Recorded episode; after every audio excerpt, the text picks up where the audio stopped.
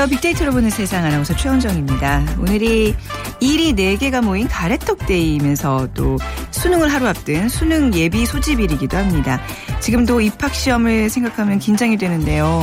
사실 입시가 중요한 이유는 좋은 대학에 진학하고 또 이후에 원하는 직업을 선택할 수 있는 중요한 관문이기 때문입니다. 하지만 요즘은 어, 입시의 문턱을 넘는 것 이상으로 취업의 산이 아, 너무 높기만 하죠. 그래서 창의적인 발상으로 창업을 선택하는 청년들도 많아지고 있는데요. 우리 청년들의 하루하루 쉽지는 않지만 성공적인 창업으로 가는 길 분명히 있을 겁니다. 그래서 오늘 돈이 보이는 빅데이터 시간에요. 청년 창업의 현황과 성공 비법에 대해서 빅데이터로 자세히 분석해 드리겠습니다. 그리고 빅데이터로 보는 환경, 어, 쓰고 버려지는 전기, 전자, 폐기물 처리에 대해서 살펴보겠습니다. 아, 그래서 오늘 빅퀴즈도요. 전기, 전자, 폐기물 처리에 대한 문제인데요. 유해 폐기물의 국가 간 교역을 규제하는 내용의 국제 협약을 맞춰 주시면 됩니다. 이 협약은 병원성 폐기물을 포함한 유해 폐기물의 국가 간 이동 시의 교역국은 물론이고 경유국에까지 사전 통보 등의 조치를 취해서 유해 폐기물 불법 이동을 줄이자는 취지로 만들어졌습니다. 1983년 3월 22일 유엔 환경계획 후원 하에 스위스의 이 도시에서 채택이 되면서 이 도시의 이름이 붙게 됐는데요. 자, 이 협약 무엇일까요? 1번 몽블랑 협약, 2번 바젤 협약, 협약, 3번 하이디 협약, 4번 알프스 협약. 네, 정답 보내주시는 분 당첨되신 분께는 3만 원 상당의 문화상품권과 피부관리 전문점 얼짱 몸짱에서 15만 원 상당의 세럼 드리겠습니다. 휴대전화 문자메시지 지역번호 없이 샵 9730입니다. 짧은 글은 50원, 긴 글은 100원의 정보 이용료가 부과됩니다.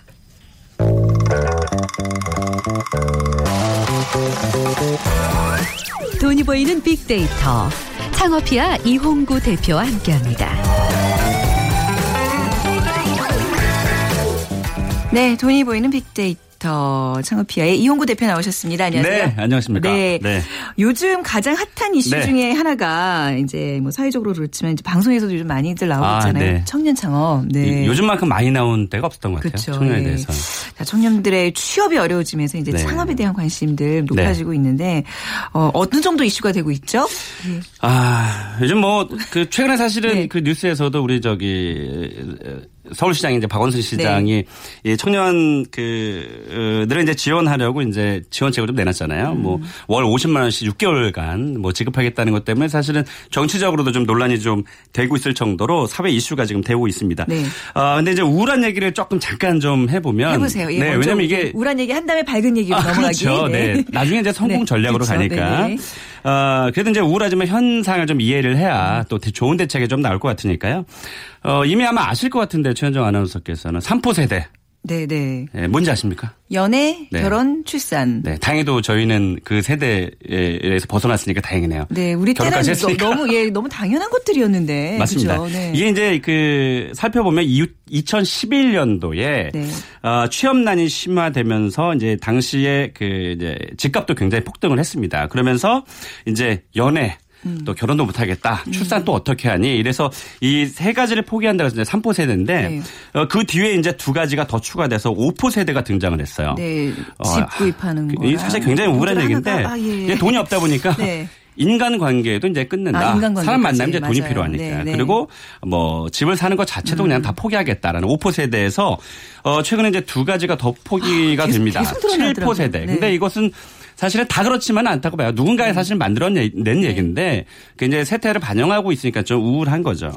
그래서 이제 일곱 어, 7포 세대로 해서 또 꿈과 희망까지 포기한다. 음. 아, 정말 우울한 얘기죠. 근데 최근에는 N포 세대라 그래서 어 이제 그 7포 세대를 어, 넘어서서 이제 숫자가 안 보이는 거죠. 음. 그래서 이제 알파벳 N자를 써서 N포 세대라고 할 정도로 네. 어, 사회적인 문제를 그대로 반영해낸 게 아닌가. 네. 예, 이런 그렇게 싶습니다. 예, 이런 뭐 세태를 좀 우울하게 짚어봤지만 이제 조금 더 냉철하게 희망을 그렇습니다. 좀 갖고 그 이제 창업자, 그러니까 청년 창업에 대한 어떤 현황들을 보도록 하겠습니다. 그렇습니다. 요즘 청년 창업자 뭐 많이 좀 늘어나고 있는 추세죠? 네, 네 일단 뭐 그 창업자들이 굉장히 늘어나고, 그러니까 자영업자가 사실 늘어난 것도 사실이지만 어, 수치 실질적으로 저희가 한번 접근을 해볼게요. 저희가 네. 이제 빅데이터로 보는 세상이니까 어, 청년 자, 저, 자영업자가 실제로는 줄었어요. 음. 어, 그러니까 어, 2007년도에 22만 명 정도가 됐어요. 그러니까 네. 전체 자영업자 중에서 3.6%를 차지를 했는데 이게 이제 올해 8년이 지났죠. 네. 8년 지나서 보니까 5만 7천 명이 감소가 된 16만 3천 명. 이게 2.9%로 감소가 되는 거예요. 어, 그리고 음. 30대 자영업자. 그러니까 어, 우리가 왜 청년이라고 하면 법적으로는 어, 15세에서 29세 이하를 얘기하거든요. 네. 그런데 어, 이게 이제 공공기관과 지방 공기업이 아, 청년의 미취업자를 어, 취업을 할 경우, 네. 그러니까는 고용을 할 경우에는 34세까지 올라가요. 아, 어, 그러니까는 네. 법적으로는 29세지만 네 공공기관에서 그 채용을 할 때는 이제 34세까지 네. 보거든요. 그래서 30대 자영업자 추이를 제가 한번 봐보는 거예요. 네. 30대 자영업자도 역시나 줄었습니다. 다 줄고 있는 추세였어요? 아, 저기 왜 실감하기로는 네. 좀 워낙 얘기들을 많이 해서 확 늘었다고 생각해요. 이게 뭐냐면 네. 그러니까 50대 자영업자가 늘었다는 얘기지 아. 전체 자영업자 수는 줄었어요. 그렇군요. 그런데 이제 프랜 프랜차이즈의 수는 늘었고 네네. 조금 희한하죠. 음. 그래서 30대 자영업자도 저희가 빅데이터로 보니까 네. 2007년도에 111만 2천 명, 전체 자영업자의 18.1%를 차지했는데 이게 무려 5년 아 8년 만에 35만 9천 명이 어, 감소를 합니다. 이게 역대 음. 최저예요. 네. 어, 감소 수치가. 그래서 그래서 75만 3천 명으로 13.4%를 이제 차지하게 됐습니다. 그만큼 음. 자영업자 수는 줄었다고 봐야 되겠죠. 음, 그러니까 청년 창업자 수도 이게 전체적인 어떤 평년 수준보다는 좀 줄었다고 봐야 되는 거잖아요. 그렇죠. 근데 이제 혹자는 왜 그럴까요? 어, 혹자는 뭐 어, 청년들의 수가 줄었기 때문에 아닐까요? 그러니까 그렇게 이제 평가하시는 그렇죠. 분들도 네. 있는데 제가 그래서 숫자를 한번 더 한번 파헤쳐 봤습니다. 네. 어, 그랬더니 2007년도에서 2015년까지 어, 청년층 그러니까 15세부터 29세의 인구가 음. 4%포인트 줄어들었는데 네. 자영업자 수는 26%가 줄어들었어요. 음, 네. 그러니까 비단 이렇게만 연관 지을 수 없다는 얘기죠. 그리고 네. 30대도 8.7% 인구가 감소를 했는데 음. 자영업자 수는 23.3%가 줄었으니까 네. 전체적으로 자영업자 수가 줄고 있다라는 것으로 네. 이제 평가를 할 수 있겠습니다. 하지만 이제 워낙 요즘 뭐 취업 준비의 그 문턱이 너무 높기 때문에 이제 네. 창업에 관심들이 있고 창업으로 이제 전환하는 수가 늘어나면 이제 이 숫자가 분명히 늘어날 텐데 그렇죠? 네, 그렇습니다. 그런 거죠. 그렇게 전망할 정부에서도 계속 또 이제 네. 그 창업 지원책을 계속 내놓고 있기 그렇죠. 때문에 네. 창업자 수는 어 계속. 예 계속 음. 감소가 되지는 않을 것 같습니다. 어떤 분야에들 우리 청년들이 좀 관심을 갖고 있나요? 네, 재밌죠. 네. 어 한 신문사하고 네. 또그 대형 그 취업 포털 사이트가 어 지난달 19일부터 어 지난 2일까지 어 취업 준비생 598명을 어, 대상으로 조사를 한 게 있습니다. 네. 이게 이제 2015년 대한민국 청년 창업 실태 설문조사 이렇게 해서 이제 내놨는데 이 결과를 보면 어, 가장 많은 숫자가 이제 식음료 관련 요식업이다. 이게 이제 1위예요. 이게 한 25% 정도 차지했고요. 어, 2위로는 15%인데 음. 영상, 음악, 아이디어를 바탕으로 한 콘텐츠 유통업 을 이제 선택을 했고요. 네. 또 3위는 이제 1% 포인트 어, 적은 14%가 어 제조업과 이제 IT 창업을 원했습니다. 그리고 또 좀 특이한 것은 어 예전에 왜 그 프로그래밍 능력을 바탕으로 해서 이제 앱 개발을 하려고 하는 그런 청년들이 굉장히 많았었는데 그게 전체 응답자의 7%로 굉장히 감소가 됐어요. 네. 그래서 청년들이 봤을 때는 앱을 만드는 사람이 너무 많으니까 음. 레드오션을 보고 있는 거죠. 네, 네네. 그렇군요. 네. 그뭐 정부에서도 벤처 창업에 대한 지원책 같은 게 요즘 많은 것 같던데 네, 그렇습니다. 주시겠어요? 네, 그렇습니다. 어, 우리나라 벤처 창업이 그래도 비교적 좀 활발한 편이라고 볼 수 있고요. 어, 벤처 기업 수가 9월 말 기준으로 3만 464개로 처음으로 음. 3만 개를 이제 넘어섰습니다. 네. 어, 정부의 창업 지원 정책, 정책도 꾸준히 증가를 해서 2015년 기준으로 9개 부처의 99개의 창업 지원 사업이 있고요. 또 역시나 이제 중소기업청이 47개로 가장 많습니다. 그리고 어, 미래창조과학부가 39개, 문화체육관광부가 4개, 그리고 농식품부가 3개 순이고요. 나머지 이제 여타 부처가 이제 2개 이하입니다. 어, 그리고 사업화를 위한 패키정 지원 사업이 40개, 어, 팔로 마케팅 해외 진출이 이제 12개, 또 창업 교육과 시설, 공간 제공이 각각 11개. 근데 개인적으로 제가 좀 아쉬운 것은 이 창업 교육에 대한 시설이 어, 좀 많아야 된다라고 보고요. 그런 네. 프로그램을 통해서 어, 올바른 이제 창업자가 좀 나와야 된다라고 음. 봅니다. 그리고 어, 10월 14일에 이제 그 정부 창업 지원 사업 효율화 방안이라는 것을 발표를 하면서 올해 4분기부터 정부 창업 지원 프로그램이 이제 K 스타트업 어, 이름도 멋있죠. K 스타트업이라는 브랜드로 통합 연계된다고 밝혔습니다. 네. 어, 이 공공 및 민간 자금 유입도 활발한데요. 중소기업청에 따르면 올 3반기에 상반기에 벤처 투자 규모는 9,569억 원으로 전년 동기에 비해서 6,912 어, 어, 정년 어, 동기 6,912억 원 대비해서 38%나 증가했습니다. 그만큼 네. 정부나 아니면 그 다른 기관에서도 창업을 계속 이제 뭐 하라 이제 뭐 이런 어, 지원책이 굉장히 많아지고 있습니다. 네, 그러니까 네. 뭐 이런 정부 지원들 좀 잘 알아보고 도움 받은 네. 거 굉장히 좋긴 하겠지만 무엇보다 중요한 건 아이디어잖아요. 그렇죠? 네, 그렇습니다. 그러니까 주변에서 우리 이용호 대표님이 보시기에 네. 이렇게 막 청년 창업들 많은 사례들이 있는데 다들 왜 마크 주커버그가 될 테야 페이스북 창시자처럼 될 테야라는 정말 부푼 그런 꿈을 네. 갖고 시작을 하지만 그 성공 확률이 굉장히 낮잖아요. 맞죠. 예. 왜냐면 아까도 말씀드렸지만 지금 뭐 20여만 명이 어, 저커버그가 되고 싶어서 다시 사실 다 나오는, 나오는 건데 그렇죠. 그 숫자는 미비하니까 그게 좀 안타깝죠. 그래도 좀 이런 좀 모범적인 성공 사례가 있다면 좀 네. 알려주세요. 어, 잘 한번 들어보세요. 예, 우리 예. 청취자분들도. 이게 불과 이제 1년 만에 20억여 원의 매출을 올리게 되는 음. 한 주스 가게의 얘기입니다. 네. 네. 어, 불과 이제 지난해 6월 초에 이제 강남에 그뭐 뭐뭐 길에 네. 어, 주스 가게를 하나 오픈을 해서 이제 오프라인 매장 5개 음. 1년여 만에 1년 4개월 만에 오프라인 매장이 이제 5개가 늘어났고요. 네. 또 자체적으로 이제 온라인 쇼핑몰까지 운영하는 기업으로 성장한 얘기입니다. 이게 이제 일 그 매출은 이제 1년여만 20억 원을 넘었고요. 창업 2년이 되는 내년 6월쯤에는 연매출이 약 30억 정도 될 것으로 저희가 추산을 하고 있는데요. 어, 이제 가로수길이 그 사실 커피숍이 굉장히 많잖아요. 네. 그런데 이, 이, 이, 청년은 30대 초중반의 청년이거든요. 어, 그 가게를 가보면 빨갛고 노랗고 막 초록색의 어, 우리 그 과일들의 그 색깔들을 굉장히 강조를 음, 해서 음, 네. 굉장히 컬러풀해요. 근데 이분이 어 그러니까 그 이제 건강이 굉장히 중요한 그 이슈가 이슈로 되잖아요. 네. 뭐 여성분들이든 아니면 연세가 드신 분들이든 그래서 여기는 그 생과일 주스지만 이제 그 독소를 빼주는 네. 뭐 그런 것을 이제 마케팅을 하면서 요즘 그 유행이에요. 뭐 디톡스 해가지고 그렇습니다. 네, 네, 네. 근데 어 이분은 이 시장을 잘 본 거죠. 그래서 한 그 정부기관에서 하는 그 무슨 테스트 같은 게 있어요. 음. 그래서 거기에 이제 발탁이 돼서 3천만 원 정도의 지원을 받아요. 그 돈으로 네. 이제 뭐 로고도 만들고 음. 인테리어 시안도 만들고 해서 결국 이제 창업을 하게 되는데 네. 어 이게 이제 굉장히 이슈가 되면서 사용했던 사람들이 먹고 나니까 굉장히 또 좋다라는 것을 느끼게 되는 거죠. 음, 네. 그래서 이게 불과 그 오픈한 지 3개월 만에 심지어 그 압구정에 있는 모 백화점에서 음. 입점 제안을 받습니다. 네네. 원래는 백화점에서 입점 제안을 받을 때는 수년간 걸쳐서 어 지켜보고 정말 괜찮으면 입점을 하거든요. 그런데 오픈한 지 3개월 만에 어 입점을 그 음. 유치했다는 것은 네 그만큼 이제 성장성을 본 거죠. 그래서 30대 초중반에 어 이제 내년에면 30 주스 하나를 팔아서 30억 원의 매출을 올리는 어. 그런 분들이 있기 때문에 네. 어 비단 이제 IT라든지 뭐 기술 창업도 좋지만 이런 음식업 쪽도 어, 우리나라 농산물을 가지고 그렇죠. 청년들이 네. 창업을 네. 하게 되면 네. 어 농가에도 굉장히 좋은 거고요. 또 네. 사회적으로도 굉장히 좋은 어 이슈가 되기 때문에 음. 그런 쪽으로도 한번 우리 청년들이 한번 어, 보면 어떨까라는 생각도 듭니다. 네.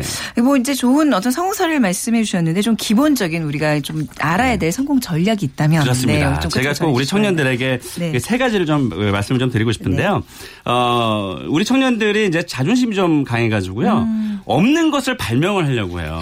그럼 굉장히 힘들거든요. 무리수를 두는 경우가 있어요. 우리가 다 에디슨이 될 수는 없거든요. 네. 네. 그래서 어, 세상이 지금 원하는 것이 무엇인가를 잘 살펴봐야 아, 됩니다. 그래서 방금 전에 말씀드린 그, 그 성공한 케이스 케이스를 보면 어, 소비자들이 그것을 원하는 시대가 됐기 때문에 네. 그것을 잘 이제 간파를 한 거고요. 그래서 어, 없는 것에서 발명을 하려고 하지 말고요. 네. 현재 있는 것에서 발견하는 것이 중요하고 음. 그리고 관심 있는 아이템이라면 그것을 좀 더 세련되게 발전시켜 나가려고 좀 해야 됩니다. 그래서 음.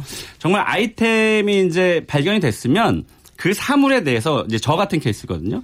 그 사물에 대해서는 한 100시간 정도는 지켜봅니다. 네. 네 물론 이제 자면서 다 지켜보는 네. 거죠. 100시간 정도 지켜보고 어 100시간 정도 그 사물에 대해서 어 포털 사이트를 통해서 또 정보 탐색을 음. 합니다. 그럼 거기서 힌트가 좀 나오거든요. 네. 그래서 어 세상에 지금 원하는 것이 무엇인지를 잘 살펴보는 게 음. 중요하고요. 두 번째는 역시나 이제 그 우리 청년들이 자본이 없고 또 경험이 없기 때문에 절대 혼자서 하지 말라는 거. 음. 그러니까 어, 나눠 먹는 거 싫어하는 우리 청년들은 뭐 혼자 해야 되겠지만 네, 네. 어, 실패해도 어, 아픔이 좀 음. 나눠질 수 있고요. 네. 또 성공하면 그만큼 어, 굉장히 그 매출 규모가 커지기 때문에 네, 네. 줄어드는 게 아니라 사실 커지는 거거든요. 그쵸, 네. 그래서 같이 좀 창업을 했으면 좋겠다라는 음. 거. 그리고 끝까지 어차피 결심을 했으면 끝까지 어, 해야 된다라는 그런 인내심을 갖고 그게 제일 중요한 것 같아요. 특히 젊은 사람들이 좀 인내심 부분에서 좀 많이 좀좀 떨어지는 경우가 이제 좀 결과가 돼 있는데 네, 그렇습니다. 좀 열심히 좀 몇 번 좀 실패할 수도 있는 건데 아, 그럼요. 바로 접지 말고 어, 특히나 이제 성공하신 분들의 네. 특징을 보면 어, 집에 딱지도 좀 붙, 고요 아, 니 아, 거기, 죄송합니다. 거기까지 가면 안 되죠. 젊은 사람들이. 그러니까 네. 당연하죠. 그렇지만 네. 그런 것을 무서워하고 음. 창업하고 경영을 하면 음. 어, 결국은 또 실패할 가능성이 네. 높거든요. 왜 전쟁터에서도 살려고 하면 죽고 죽으려고 하면 산다 네. 그랬거든요. 죽을 각오를 가지고 인내심을 갖고 끝까지 꼭 성공을 음. 좀 했으면 좋겠습니다. 너무 또 깊은 상처를 받지 않는 한에서 회복 가능. 이게 또 장점이잖아요. 탄력성이 있는 아이들이니까. 이게 또 청년이니까 가능한 거고요. 네. 오늘 약간 뭔가 아이디어가 생각날 듯안듯좀 이렇게 궁금증이 좀 유발되는 네. 시간이었는데 다음에 좀 더 자세히 알려주세요. 네. 네. 네. 우리 청년들 화이팅 하시기 바랍니다. 네. 오늘 청년 창업의 현황과 성공 전략에 대해서 알아봤습니다. 창업피아의 이용구 대표였습니다. 자, 빅퀴즈 다시 한번 드리면요. 유해 폐기물의 국가 간 교역을 규제하는 내용의 국제 협약을 맞춰주시면 되는데요. 이 협약은 병원성 폐기물을 포함한 유해 폐기물의 국가 간 이동 시에 교역국은 물론이고 경유국에까지 사전 통보 등의 조치를 취해서 유해 폐기물 불법 이동을 줄이자는 취지로 만들어졌습니다. 스위스의 이 도시에서 채택된 폐기물 관련 협약. 오늘 난이도가 굉장히 높은 문제예요. 예전에 뭐 도전 골든벨에서 나왔던 한 40번대 때 문제 같은데 아마 1번 몽블랑 협약, 2번 바젤 협약, 협약 3번 하이디 협약, 4번 알프스 협약 중에서 고르셔서 저희 빅데이터를 보는 세상으로 문자 보내주시면 됩니다. 휴대전화 문자 메시지 지역번호 없이 샵 9730입니다. 짧은 글은 50원, 긴 글은 100원의 정보 이용료가 부과됩니다.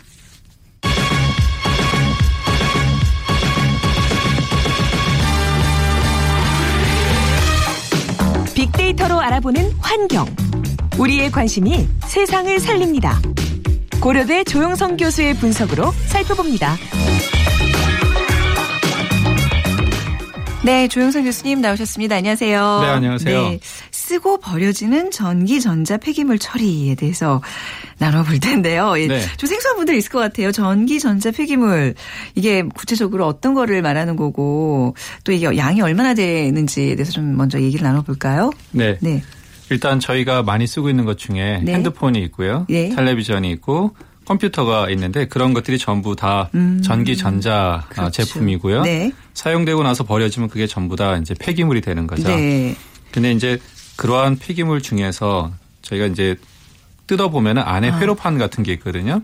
그 회로판에 보면은 이제 여러 가지 귀중한 금속들도 들어 있긴 한데 네. 그거 말고도 이제 납이라든가 음. 수은 이런 그 중금속들이 좀 들어 있어요. 그리고 거기에다가 또 내분 내분비계 장애 물질이라고 하는 것들도 있기 때문에 네.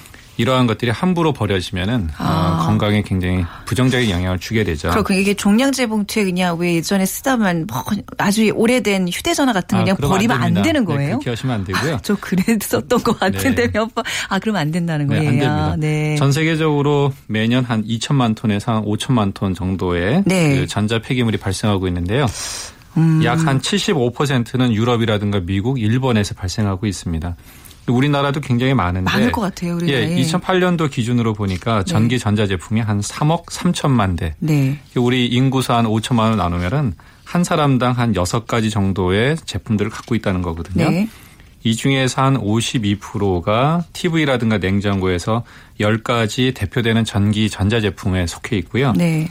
어, 이 중에서도 약 1년에 3,500만 대가 어, 매년 바뀌고 폐기되고 음. 있습니다. 네네. 이 중에서도 가장 많이 되는 게 아까 말씀드린 휴대폰입니다. 휴대전화, 예. 1년에 한 1,800만 대가 어. 버려지고 교체되고 있죠. 그러니까 이게 계속 왜 이제 이 마케팅 차원에서도 새로운 물건을 구입하게 하기 위해서 굉장히 그 사이클 주기가 굉장히 지금 짧아지고 있잖아요. 맞습니다. 또 그래서 예전에 왜 저희 때만 해도 TV 같은 거 한 번 사면 막 10년 이상 10년, 15년 이렇게 봤는데 네. 요즘은 한 5, 6년 보고 다 이렇게 바꾸고 이러더라고요. 그렇습니다. 예. 모든 제품은 사용 연한이 좀 있는데요. 네. 어, TV라든가 냉장고 세탁기는 평균 한 7년에서 8년 정도 사용하고요. 네.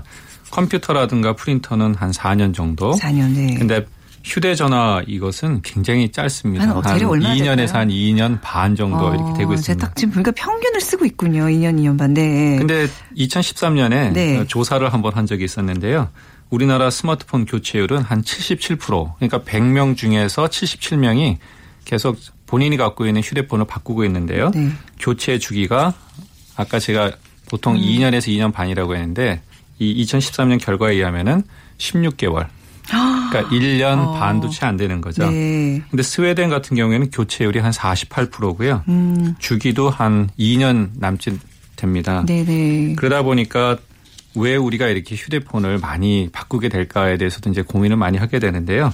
아까 말씀해 주신 것처럼 어떻게 보면은 판매 수익을 높이기 위해서 음.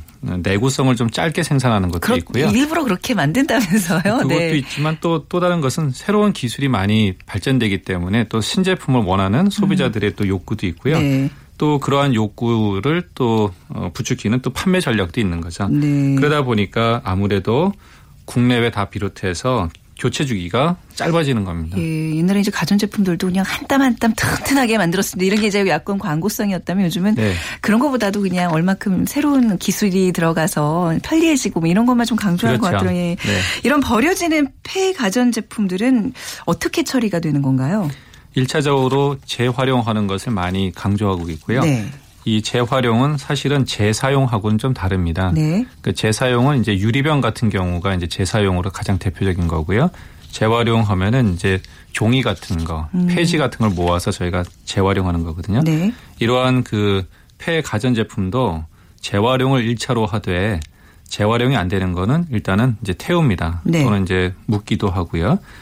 이제 이러다 보니까 재활용을 좀 많이 어, 강조하다 보니까 2003년부터 어, 물건을 만드는 생산자가 재활용을 좀 의무적으로 해라 하는 제도를 만들었습니다. 네. 그게 생산자 책임 재활용 제도라고 하는 건데요. 음, 네. 이게 만들어지고 나서부터 종전에는 생산자가 제품을 생산하고 판매하는 데에만 그쳤는데 지금은 폐기물을 재활용하는 데까지 이제 책임을 묻고 있는 거죠. 그러면 생산자가 그 제품들을 뭐 수거해 가나요? 그렇죠. 아. 지금 보면은 2012년 기준으로 보니까요. 제품별로 생산자가 재활용해야 하는 의무율이 다른데요. 네. 금속캔 같은 경우에는 한 78%, 유리병이 한 78% 이렇습니다. 그러니까 100개를 만들면 최소한 70개 이상은 의무적으로 음. 걷어서 수거해서 네. 재활용해라 이런 거죠. 네. 그러면 이제 폐 가전제품은 어떨 것인가 이제 이런 부분인데요.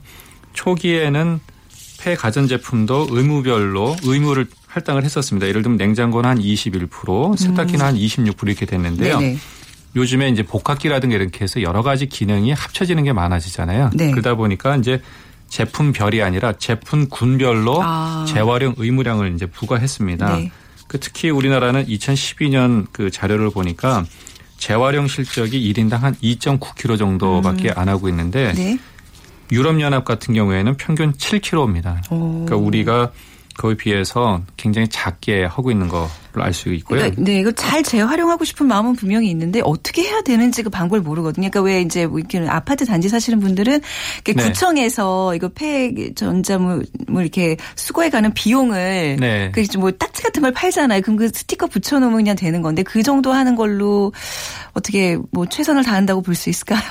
일단은 네. 그 재활용하기 위해서 폐 가전제품을 이제 수거를 잘 해야 되는데요. 네. 전자제품 수거율은 굉장히 낮습니다. 한 43% 정도밖에 안 된다고 합니다. 그렇게 되는 이유가 이제 아까 말씀하신 것처럼 소비자가 어디에다가 어떻게 해야 될지도 잘 모르는 음. 것도 있지만 그 수거에 가는 그 구조도 좀 많이 분리가 되어 있거든요. 네. 그러니까 지자체가 하기도 하고 생산자가 또 가져가기도 하고 네. 또 개인 우리가 얘기하는 고물상 하시는 네네. 분들이 뭐 개인적으로 가져가기도 하고 맞아요. 그런 이러한 부분도 있고요. 무엇보다 중요한 것은 어, 관심입니다. 그러니까 우리가 갖고 있는 폐 가전제품을 음. 우리가 어디다가 어떻게 어 재활용할 수 있도록 둘 것인가 하는 것인데 음 핸드폰과 관련해서 우리가 장롱폰이라고 하는 말이 좀 있었거든요. 되게 한 한두 개씩은 다 있지 않을까 싶어요. 그죠? 그렇죠. 네, 투지폰 뭐 이런 것부터 시작해서 맞습니다. 쫙 있잖아요. 네. 저도 이 원고를 좀 준비하면서 네. 그 핸드폰에 대한 것을 찾아보니까요. 네. 저도 제 그 서랍 속에 있는 네. 그 핸드폰이 두 개가 더 있더라고요. 음, 어, 네. 그래서 이러한 것들이 결국에는 어, 제대로 재활용이 안 됨으로 인해서 네. 불법적으로 이제 뭐 어, 음. 소각이 되거나 매립됨으로 인해서 환경 오염이 좀 발생될 수 있는 거죠. 그러니까 그 환경 오염이라는 게 얼마나 심각할 수 있는지 그 얘기를 좀 해주셔야지 우리가 이제 관심이라는 게 사실 그런 거잖아요. 내 네. 나한테 얼마큼 피해가 오는지를 알아야 관심을 갖는 거거든요. 하나의 예를 좀 들어드리면요.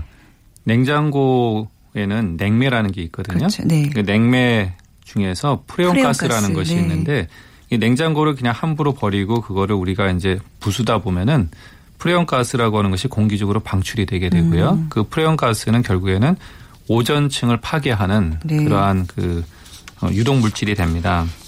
그리고 음. 우리가 대기 오염 물질이라든가 독극 물질들이 소각하면은 많이 발생하게 되는데요. 이러한 것들은 암이라든가 오. 어. 생식기 관련된 장애의 발병 네. 가능성을 네. 높이게 되는 겁니다. 네. 그리고 또 함부로 또 묻게 되면은 심각한 토양 오염이 발생하게 되는 거죠. 그렇죠. 네. 또 일부는 알면서도 불법적으로 제품을 이제 분해하는 경우도 있는데요. 네. 그 이유는 전자 폐기물 속에 어, 돈이 되는 부품들이 일부 있기 때문에 음. 그것을 또 뽑아내기 위해서 또 이렇게 네. 불법적으로 제품 분해가 되는 것도 있습니다. 네. 전자 폐기물에 돈 되는 부품 이런 거는 다시 이제 재사용이 가능한 것들인가요? 그렇죠. 네. 네. 가장 대표적인 게 그 휴대폰을 저희가 이제 분해를 해서 네. 희소 금속이라고 할 수 있는 금이라든가 팔라디움 같은 것들이 있는데요. 네. 이러한 것을 다 모으면은 폐 휴대폰 한 대당 한 2,500원에서 한 3,400원 정도의 가치가 있는 어. 희소 금속을 모을 수 있다고 합니다. 예, 예. 그리고 폐 컴퓨터 같은 경우에는요. 네. 역시 여기에도 희소 금속들이 있는데 한 대당 저희가 한 2,600원에서 한 2,700원 정도의 가치가 있는 것을 네. 어, 할 수가 있고요. 음. 그러다 보니까 이러한 것을 우리가 도시 광산 네. 또는 뭐 아. 도시 광산업이라고 이렇게 표현하고 있는데요. 네네. 네. 미국이라든가 일본, 독일은 희소 금속의 한 40%를 폐 가전제품에서 이제 추출하고 있습니다. 음. 근데 우리나라는 어, 단지 한 10% 정도 어, 네. 희소 금속 자급률이기 때문에 이러한 고가의 그 금속들을 회수하는 기술이라든가 이런 것을 빨리 어, 네. 개발하는 네. 것이 굉장히 중요하죠. 네. 근데 한 가지 저희가 좀 생각해 봐야 될 것은 전 세계적으로 어, 국가 간에 이동하는 음. 전자 폐기물이 좀 많다는 겁니다. 어, 그러니까 명목은 재활용이라고 되어 있어서 선진국에서 쓰고 남고 버려지는 폐 가전제품들이 개도국으로 수출을 하고 있거든요. 네.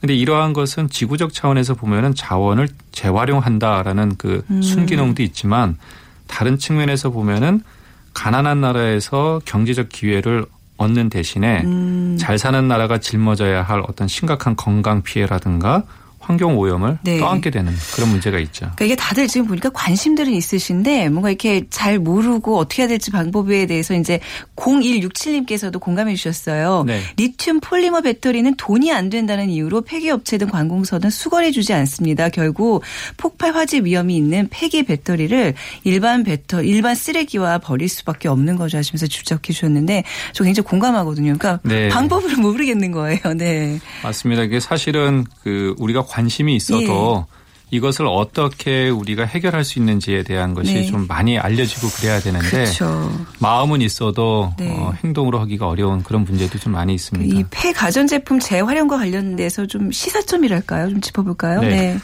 우리가 고릴라는 핸드폰을 미워해라는 책이 있습니다. 아, 네, 그런 책 제목이에요? 네, 맞습니다. 네. 책 제목인데요. 그 이유가 그 폐 가전제품 특히 핸드폰에 음. 사용되는 콜탄이라고 하는 그 중요한 재료가 있는데요. 그 재료를 우리가 가져오고자 하는 곳이 공교롭게도 네. 고릴라가 집단으로 서식하고 있는 어, 곳입니다. 네. 그러다 보니까 우리가 어, 휴대폰을 만들기 위해서 필요한 그 콜탄이라고 하는 것을 음. 얻기 위해서 어쩔 수 없이 고릴라 서식지를 훼손시킬 아, 수밖에 없는 거죠. 그래서 그러한 네. 것을 우리가 이제 다른 표현으로 해서 고릴라는 음. 핸드폰을 미워해라는 이런 얘기가 있고요. 네. 아까 말씀드린 도시광산이라는 것이 굉장히 음. 중요하거든요. 네. 근데 우리나라 도시광산 기술은 선진국에 비해서 한 50% 정도 수준밖에 안 되고요. 네. 역사가 짧고 기술 개발 여건이 좀 조성되어 있지 않다 보니까 네. 아직까지 폐 가전제품으로부터 음. 뽑아내는 것이 굉장히 좀 작은 거죠. 네. 자, 오늘 폐 가전제품에 대한 어떤 재활용 문제도 같이 좀 나눠봤습니다. 오늘 말씀, 좋은 말씀 들려주신 고려대학교 조영선 교수님, 네, 감사합니다. 네, 감사합니다. 네. 오늘 비키즈 정답은요, 바젤 협약이었고요. 바젤 협약과 관련해서 0167님, 아, 방금 전에 제가 문자 소개해드렸는데 저희가 3만원 상당의 문화상품권 드리겠습니다. 그리고 7237님, 딸이 환경 관련된 폐수물을 걸러내는 회사에서 설계 일을 하고 계신다고요. 어제 처음 월급 받으셨다고 하셨는데요. 축하드리고 저희가 화장품 교환권 보내드리도록 하겠습니다. 내일 이 시간에 다시 뵙도록 하겠습니다. 지금까지 아나운서 최원정이었습니다. 고맙습니다.